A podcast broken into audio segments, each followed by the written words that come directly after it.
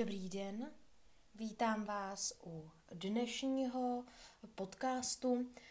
Dnes bych vám chtěl představit například podnebí v Dánsku, nebo třeba nejvyšší horu, nejnižší bod, řeky, jezera a tak dále. Začal bych tedy tím, že bych připomněl, že Dánsko je tedy konstituční monarchie. Do její autonomních částí patří Faerské ostrovy, Grónsko a ostrov Bornholm. Podobnou rozlohu má například Slovensko, Nizozemsko nebo Švýcarsko. Podobnou jako má Dánsko, je to tedy zhruba čtyřicet tři tisíc kilometrů čtverečních. Podnebí je zde převážně oceánské, takže tedy už jsem se přesunul k podnebí. Je zde tedy mírné a vlhké, s chladnějšími tedy léty, než jsme zvyklí my zde, a například chladnou a větrnou zimu. Nejvíce srážek spadne na podzim a nejméně na jaře. Častý je vítr, který bývá silnější v zimě a v létě bývá slabší. Ale v Dánsku vlastně úplně nemůžeme mít úplně přesný meteorologický předpovědi, protože je zde velice charakteristické proměnlivé počasí. Nejvyšší hora, tak nejvyšší horou je Møllehøj. Možná se budete divit jeho výšce, ale měří pouhých sto sedmdesát jedna metrů nad mořem. Stanovení nejvyššího bodu není v Dánsku vůbec jednoduché, protože Møllehøj, jak ten měří sto sedmdesát celá osmdesát šest metrů a byl prohlášen za nejvyšší bod země po nových měřeních v roce dva tisíce pět. A do té doby za něj byl považován kopec Ejding Skvoj, který měl sto sedmdesát celá sedmdesát sedm metrů. Ve stejné oblasti leží ještě Ejer Bavenhøj, který měří sto sedmdesát celá třicet pět metrů. Nejnižší bod v Dánsku je Lemefjord, který měří mínus sedm metrů. Vůbec je to nejnižší bod v Evropské unii. Nyní bych se rád přesunul k řekám. Nejdelší řeka dánská je Gudne, která pramení v Judsku a ústí do zálivu Randersfjord, který je součástí průlivu Kategat. Skiern, to je zase nejvodnatější řeka, ta se vlévá do Ringkobingfjord, zálivu v Severním moři. Když jsme tedy u těch U toho vodstva, tak se ještě přesunu k jezerům. Země nemá žádná velká jezera, krajina je totiž posetá malými jezery a bažinami. Největší jezero Arezu, který je vel, velikost jeho je třicet devět celá osmdesát sedm kilometrů čtverečních a to se nachází na severu ostrova Sielan. Bavili jsme se už v několika podcastech o obyvatelstvu, tak já řeknu jenom takovou základnější informaci. Dánsko je, obno, je podobně na tom jako Slovensko, opět má zhruba pět celá osm milionů obyvatel. Jo, osmdesát pět procent obyvatel žije ve městech. Nyní bych se přesunul k etnickému složení, protože devadesát jedna procent obyvatelstva tvoří tedy Dánové nebo Skandinávci, takže populace je etnicky velmi homogenní. Zbytek jsou imigranti nebo jejich potomci, kteří pocházejí zejména z bývalé Jugoslávie, Asie, Afriky, Turecka i okolních zemí, Němci, Švédové, Norové, Nizozemci. Dále tu žije menšina Inuitů, z Grónska a také Faeřani. Náboženství. Většina Dánů, nebo osmdesát dva procent Dánů, je členem evangelické luteránské dánské národní církve. Dánská lidová, dánské lidové církve, den dánské folkekirke. Podle ústavy je tato církev státní a neexistuje tak oddělení státu a církve. Velká část obyvatel však není praktikujícími věřícími, mnoho lidí ve skutečnosti nevěří v Boha, i když jsou členy církve. Dánsko patří stejně jako Česká republika k zemím s největším počtem ateistů a agnostiků na světě. Druhým nejrozšířenějším náboženstvím je v důsledku imigrace e, islám, a to jsou dvě asi zhruba procenta. Dále zde působí římskokatolická e, církev a další křesťanské církve. Říkal jsem, že také se zde nachází několik velkých měst. Já je tedy trošku zrekapituluji. Včera jsme si o nich povídali v minulém podcastu, o regionech a tak dále. Největším městem je Kodaň, potom Aarhus, Odense, Ålborg, Esbjerg, Randers, Kolding, Horsens, Vejle a potom Roskilde. Upozorňuji, že město Roskilde je tedy nejmenší z těch největších měst a má zhruba na počet obyvatel padesát jedna tisíc. Kodaň má zhruba i s předměstím zhruba jedna celá třicet tři milionu obyvatel, Aarhus potom už pouze dvě stě osmdesát jedna tisíc. Když bychom se podívali na krajské města v České republice, tak podle rozlohy, tak tam potom se tedy dozvíme, jak zhruba je třeba třeba ten Aarhus velký. Například statutární město Olomouc, tak to má počet obyvatel něco málo přes čtyři sta padesát tisíc, takže Olomouc je například větší než druhé největší město Dánska. Když bychom se podívali na Liberec, tak ten má zase přibližně sto pět tisíc, takže zase je Aarhus větší, než je, než je Aarhus nebo Liberec.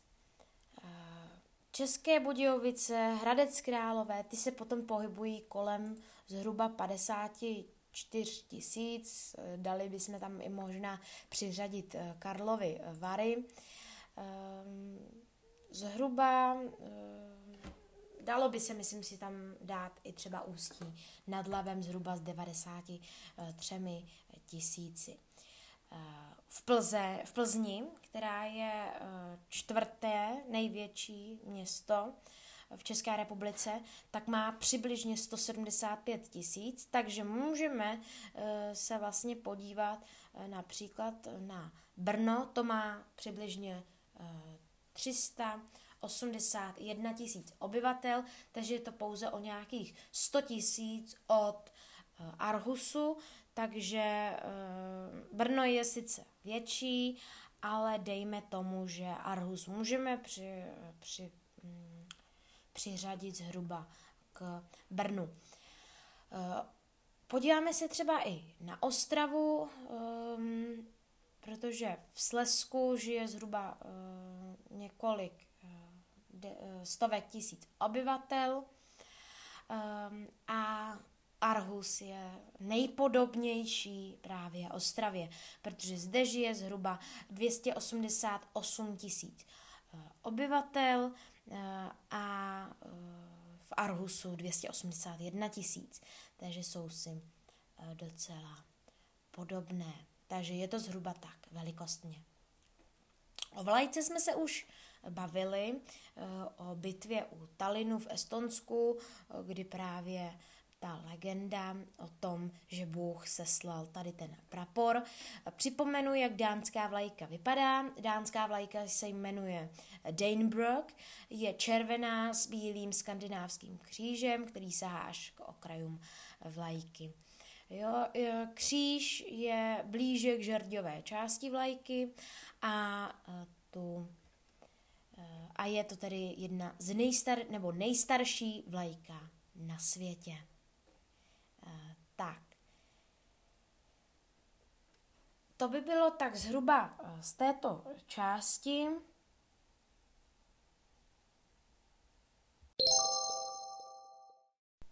Nyní bych tedy po této kapitole o městech, nejvyšším bodě, jezerech a tak dále, bych se přesunul k několika zajímavých věcem, který, na který v Dánsku můžete narazit. Tak například, když jde maminka nebo tatínek se svým dítětem a jde jako s kočárkem, a potřebují jít třeba do obchodu nebo do kavárny, tak ty děti v tom kočárku jsou úplně často ponechávány právě před obchody či kavárnami. Nevím, jestli si umíte představit, že byste v sichravém podzimním počasí vydali do města na nákup nebo na kávičku se svým uh, dobrým kamarádem, ale manželka by ti doma nechala dítě uh, s tím, že ho máš vzít sebou. Pravděpodobně by ti to zkomplikovalo situaci, protože um, kočárek s dítětem stěžuje mobilitu a ne do každé kavárny si ho můžeš vzít, abys měl dítě stále u sebe. Takže dánští rodiče to však řeší úplně jinak. V případě, že se vydá, vydají například na dobrý oběd do restaurace bez jakéhokoliv zaváhání, nechají své ratolesti v kočárkách před obchodem. Množství Dánů totiž věří, že, na, že odpočinek na čerstvém vzduchu dětem pomáhá se správným vývinem. Zlepšuje tak zdravotní stav a buduje imunitu. No a jiných zemích by se rodič zřejmě bál nechat své dítě bez dozoru na ulici, protože by si ho mohl kdokoliv přisvojit, ale to se v Dánsku neděje. A děti si už od malička odpočinek na čerstvém vzduchu velice užívají. Tak, další věc, kterou bych chtěl zmínit, je, že například spousta asi lidí, nebo hlavně mladší generace, zná hru Minecraft. Vláda dánská nechala Dánsko postavit právě v Minecraftu, ale bylo takové nevhodné, byl to tady takový speciální model a zničili ho Američané, jo, takže prostě měli Dánsko také v, právě v, tom, v této hře. Um, Jak jsem říkal, že zde také budu říkat různé základy dánského jazyka, tak řeknu už rovnou něco. V dánštině totiž ne, neexistuje jednoduše slovíčko prosím. My když jdeme třeba tady do kavárny a řekneme prosím cappuccino, jo, a oni nám ho tedy udělají, donesou, položí, my řekneme děkuji a oni nám odvětí prosím. Jo, takže máme vlastně tady to slovíčko a takže ho používáme jak, jako um, při děkování ho používáme a i při tom, když prosíme o něco. Jo? Takže vlastně máme jedno slovo a má dva významy. Ale v Dánsku to mají právě že úplně jinak. Tam, když jdete vlastně říct prosím, tak právě, že české děti jsou většinou již od malička vedeny k tomu, aby ve společnosti kouzelná slovíčka takzvaný. Děkuji, prosím, že jo. Dánština však opravdu trpí nedostatkem jednoho z těchto kouzelných slovíček. Protože Dánové ve svém jazyce nedisponují doslovným překladem slova prosím, vynalézaví obyvatelé se však umí obejít i bez něj. A namísto proseb nejčastěji používají frázi maja, majak bede, kterou bychom mohli přibližně přeložit jako mohl bych se vyptat. Stejně často ve větách na prosbu využívají zápor, takže jejich uctivá žádost o to, aby si přestal křičet, by zněla asi nebyl by si takový milý a nepřestal by si křičet. Není ale ničím neobvyklým, když během procházky dánským e, městem zaslechl anglické please, e, protože zejména pro mladé lidi, kteří se angličtinu učí již od dětství, je mnohem jednodušší říct, e, říct please namísto několika e, slovného dánského pojmenování. E, pokud se tedy jednou e, ocitnete v Dánsku a vaše hostitel, e, vaši hostitelé e, vám při večeři pouze suše oznámí, aby si jim podal sůl, nemusíš zoufat, protože pokud se jim nechce použít zdvořilostní fráze, pouze tě pěkně žádají o pomoc. Jo?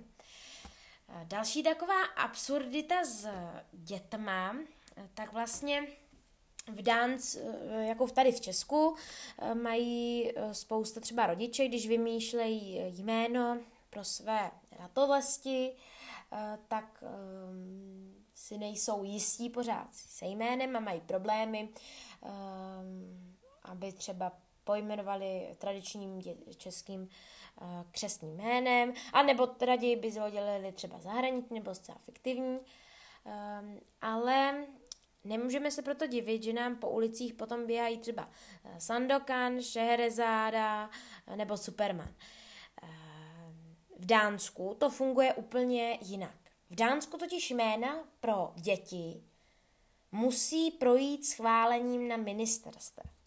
Takže opravdu v Dánsku si rodiče nějaký jméno vyberou a musí tedy e, projít příslušnými institucemi, jako například duchovním a rodinným ministerstvem. E, univerzita v Kodani má dokonce zvláštní oddělení, na kterém pracují odborníci zabývající se tím, zda se nějaká maličká Dánka může jmenovat Kuba nebo ne. Rodiče mají možnost vybrat si ze státem schválených sedmi tisíc jmen ve speciálním seznamu, ale pokud mají pocit, že právě to jejich se v něm nenachází, neobvyklé jméno musí projít důkladnou analýzou. V Dánsku tento zákon platí už dlouholetá léta, dlouhá léta, pardon, ale nedávno se otevřela debata i o tom, zda by bylo jeho platnost neměla být uvolněná. Mnozí takovou iniciativu podporují, ale stát by se zase brání tím, že alespoň úřady se snaží ochránit ty nejmenší a bezbrané před hloupými nápady některých rodičů, které pak děti v podobě jmen provázejí celým životem. Včera, ve včerejším podcastu, tedy dvacátého osmého října, jsem se bavil i o, v, jak to funguje ve vlaku dánském, že tam vlastně nechodí uh, reviz, ne, revizoři, průvodčí a nekontrolují jízdenky, protože tam by si nikdo nedovolil ani jet na černo. Uh, tak teďka tady mám další takovou podobnou věc, že Dánové neporušují žádná pravidla a zásadně nepřecházejí na červenou, jako na semaforech. Protože většina skandinávských zemí se vyznačuje svým dodržováním pravidlem, ale například Dánové mají zvyky, se kterými se by se člověk v Česku setkal jen párkrát v životě. Dokonalým příkladem perfekcionismu dánských obyvatel jsou přechody pro chodce, které jsou regulovány na semafory, stejně jako u nás. Pokud si představíte situaci u takového přechodu v Česku, každý druhý člověk si cestu buď zkrátí mimo přechod, nebo jej červené světlo nezajímá. A když spatří, že kolem nejdou vidět žádná auta, spokojeně si vykročí do cesty. I když by neměl. Stejný scénář by si však v Dánsku prožít nemohl. Dokonce ani v Kodani, hlavním a největším městě Dánska, si běžný Dán nedovolí přejít přes silnici na červenou. Nezáleží přitom na tom, zda kolem, jdou ně, zda kolem je, jedou nějaká auta, nebo je cesta zcela prázdná. On prostě pravidla dodržuje a trpělivě si na vytoužené zelené světlo počká. Roli v tomto případě nehraje ani vzdálenost chodníků od sebe, protože se mohou nacházet ze vzdálenosti jedna až deset metrů. Červené světlo prostě znamená, že člověk má stát a proto Dánové stojí. Kdo ví, zda se k tomu někdy dopracujeme i u nás. Uh, nyní bych se přesunul k kodaňskému přístavu, protože uh, úplně hrozně moc čistý, uh, dá se v něm i plavat a to bez následku. Uh, dokážete si představit, že by si v létě přišel na pražské nábřeží Vltavy Nahodili byste se do plavek a pohodlně vklouzli do chladné Vltavy? Pravděpodobně ne, i když se občas najdou odvážlivci, kteří si rádi to vyzkouší. Přístav v dánské Kodani je na tom ale úplně jinak, tedy alespoň jeho část, která prochází podél centra města. Ještě před desítkami let obyvatelé hlavního města pravidelně proudili do městského přístavu, kde byla voda tak čistá, že město vydalo povolení k tomu, aby se zde lidé mohli osvěžit. Postupem let se však situace změnila a také vnitřní vodní kanály zaplavily řasy, menší ropné skvrny a průmyslový odpad. Z čehož zůstali e, obyvatelé zděšeni a proto se město rozhodlo jednat. V průběhu několika let se díky pravidelné aktivitě podařilo vodu v centru města vyčistit až do té míry, že bylo znovu vydáno povolení a koupat, se koupat. A Dánové tak v létě své kroky nemusí nasměřovat pouze do umělých vodních parků, ale například i ke břehům vodních kanálů v Kodani. Asi zřejmě jistě víme, že drogy v Česku nejsou legální, a to ve většině států světa. Ovšem v Dánsku, nebo hlavně je to v Kodani, je tam samosprávná oblast, je to na okraji Kodaně, a tady jsou lehké e, drogy legální a auta mají sem zákaz vstupu. Bojí se sem chodit policisté, je to opravdu takový e, zajímavý tam být, ale více už se nechte překvapit sami e, v Christianině. Tak to by bylo asi e, dnes všechno. Jsem rád, že jste si můj podcast poslechli. Budu rád, až se příště setkáme u uh, slovníku dánštiny. A nyní se tedy teďka přesunu ještě k tomu slovníčku. Uh, abychom mohli v Dánsku pozdravit jako ahoj, se uh, dánsky řekne hej, hej. Ahoj, haj. Jak se máš? Je vde, dode. Dánština, když ji píšete, je opravdu velice těžká, protože například jak se máš, se píše nyní čtu hvordan gardet, ale čte se to jenom vode, dode. Odpovídáte ja hade gott, mám se dobře. Když se potom rozloučíte, je to favel. Uh, ano je ja, to je podobné jako v německém jazyce, ne je potom nejí. Uh, promiňte, můžete mi pomoct? Je onskil, ke du hjälp ma. Onskil, ke du hjälp ma. Děkuji je tek. Tek, píše se tak a čte se tek. Pardon, promiňte, jako omlouvám se prostě, je Bajkleja.